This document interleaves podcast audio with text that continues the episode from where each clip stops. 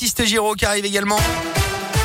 Colin Cotes qui est de retour. Bon, je vais pas être aussi gentil qu'hier. Hier, c'était la Ouais, journée de la journée, gentillesse. c'est ça, ouais. Voilà, aujourd'hui, euh, journée Ouais, on classique. passe, euh, voilà, on, choses passe normal. Ouais, ok. Ça va, Colin? Ouais, ça va très bien, et vous? Ouais, ça va plutôt pas mal. Hein. 6h29, on est déjà jeudi, tout va bien.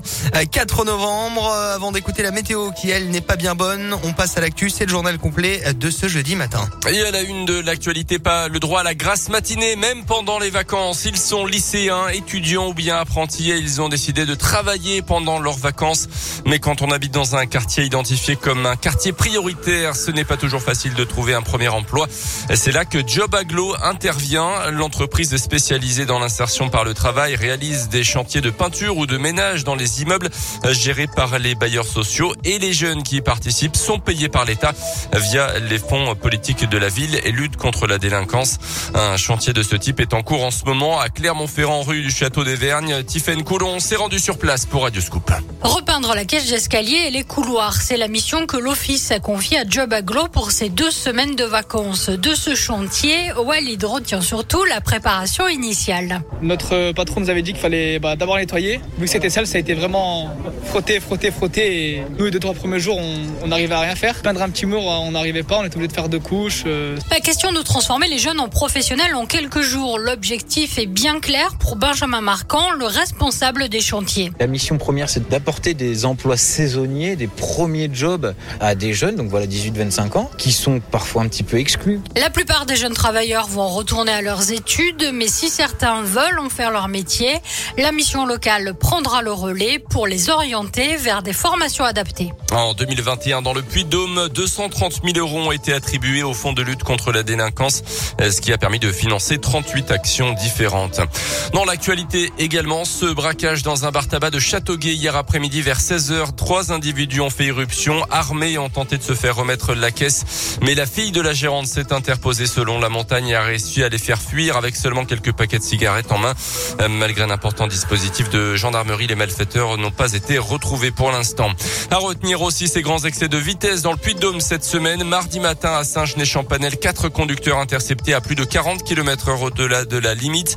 Leurs permis de conduire ont tous été retirés avec un record entre guillemets pour un jeune de 19 ans euh, contrôlé à 156 km heure au lieu des 80 autorisés. Et puis mardi toujours, mais cette fois-ci à Pessa-Villeneuve, un chauffeur de 27 ans roulait euh, quant à lui à 161 km heure.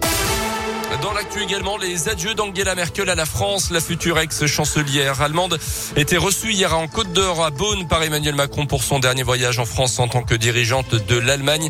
Le chef de l'État lui a remis la Grande Croix de la Légion d'honneur. Angela Merkel était au pouvoir en Allemagne depuis 16 ans et va quitter son poste le mois prochain.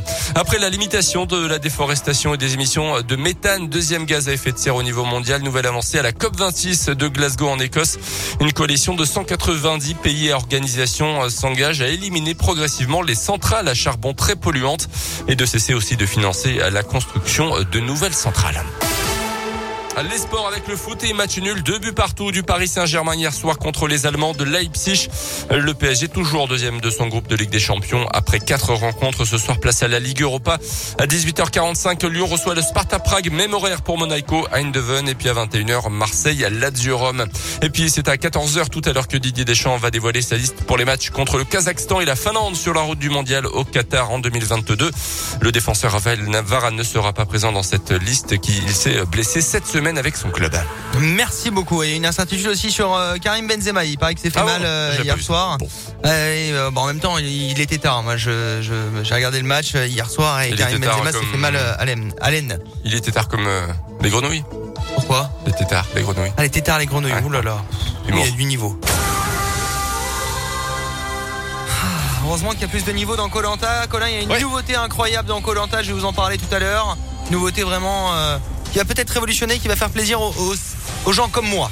Ouais. On va pouvoir Ouais. parier sur euh, les joueurs de Colanta. C'est vrai? C'est vrai. Ah, c'est pas mal Sur les- ça. sur les- Il y a un site de paris en ligne Officiel qui et a tout, ouvert des, des paris sur Colanta. Ouais, non, c'est pas une Ah, connerie. mais franchement, je pense que ça peut faire un, De faire un buzz. un carton. quoi. Ah ouais. Ah mais Ouais, franchement, carrément. On en reparlera tout à l'heure euh, dans l'émission. On parlera également d'un bijou McDo à 15 000 euros et de la Casa des Papels qui sera de retour. La fin de la Casa des Papels bientôt. La fin de votre journal maintenant et la météo juste après. 6h33 tout à l'heure. À tout à l'heure.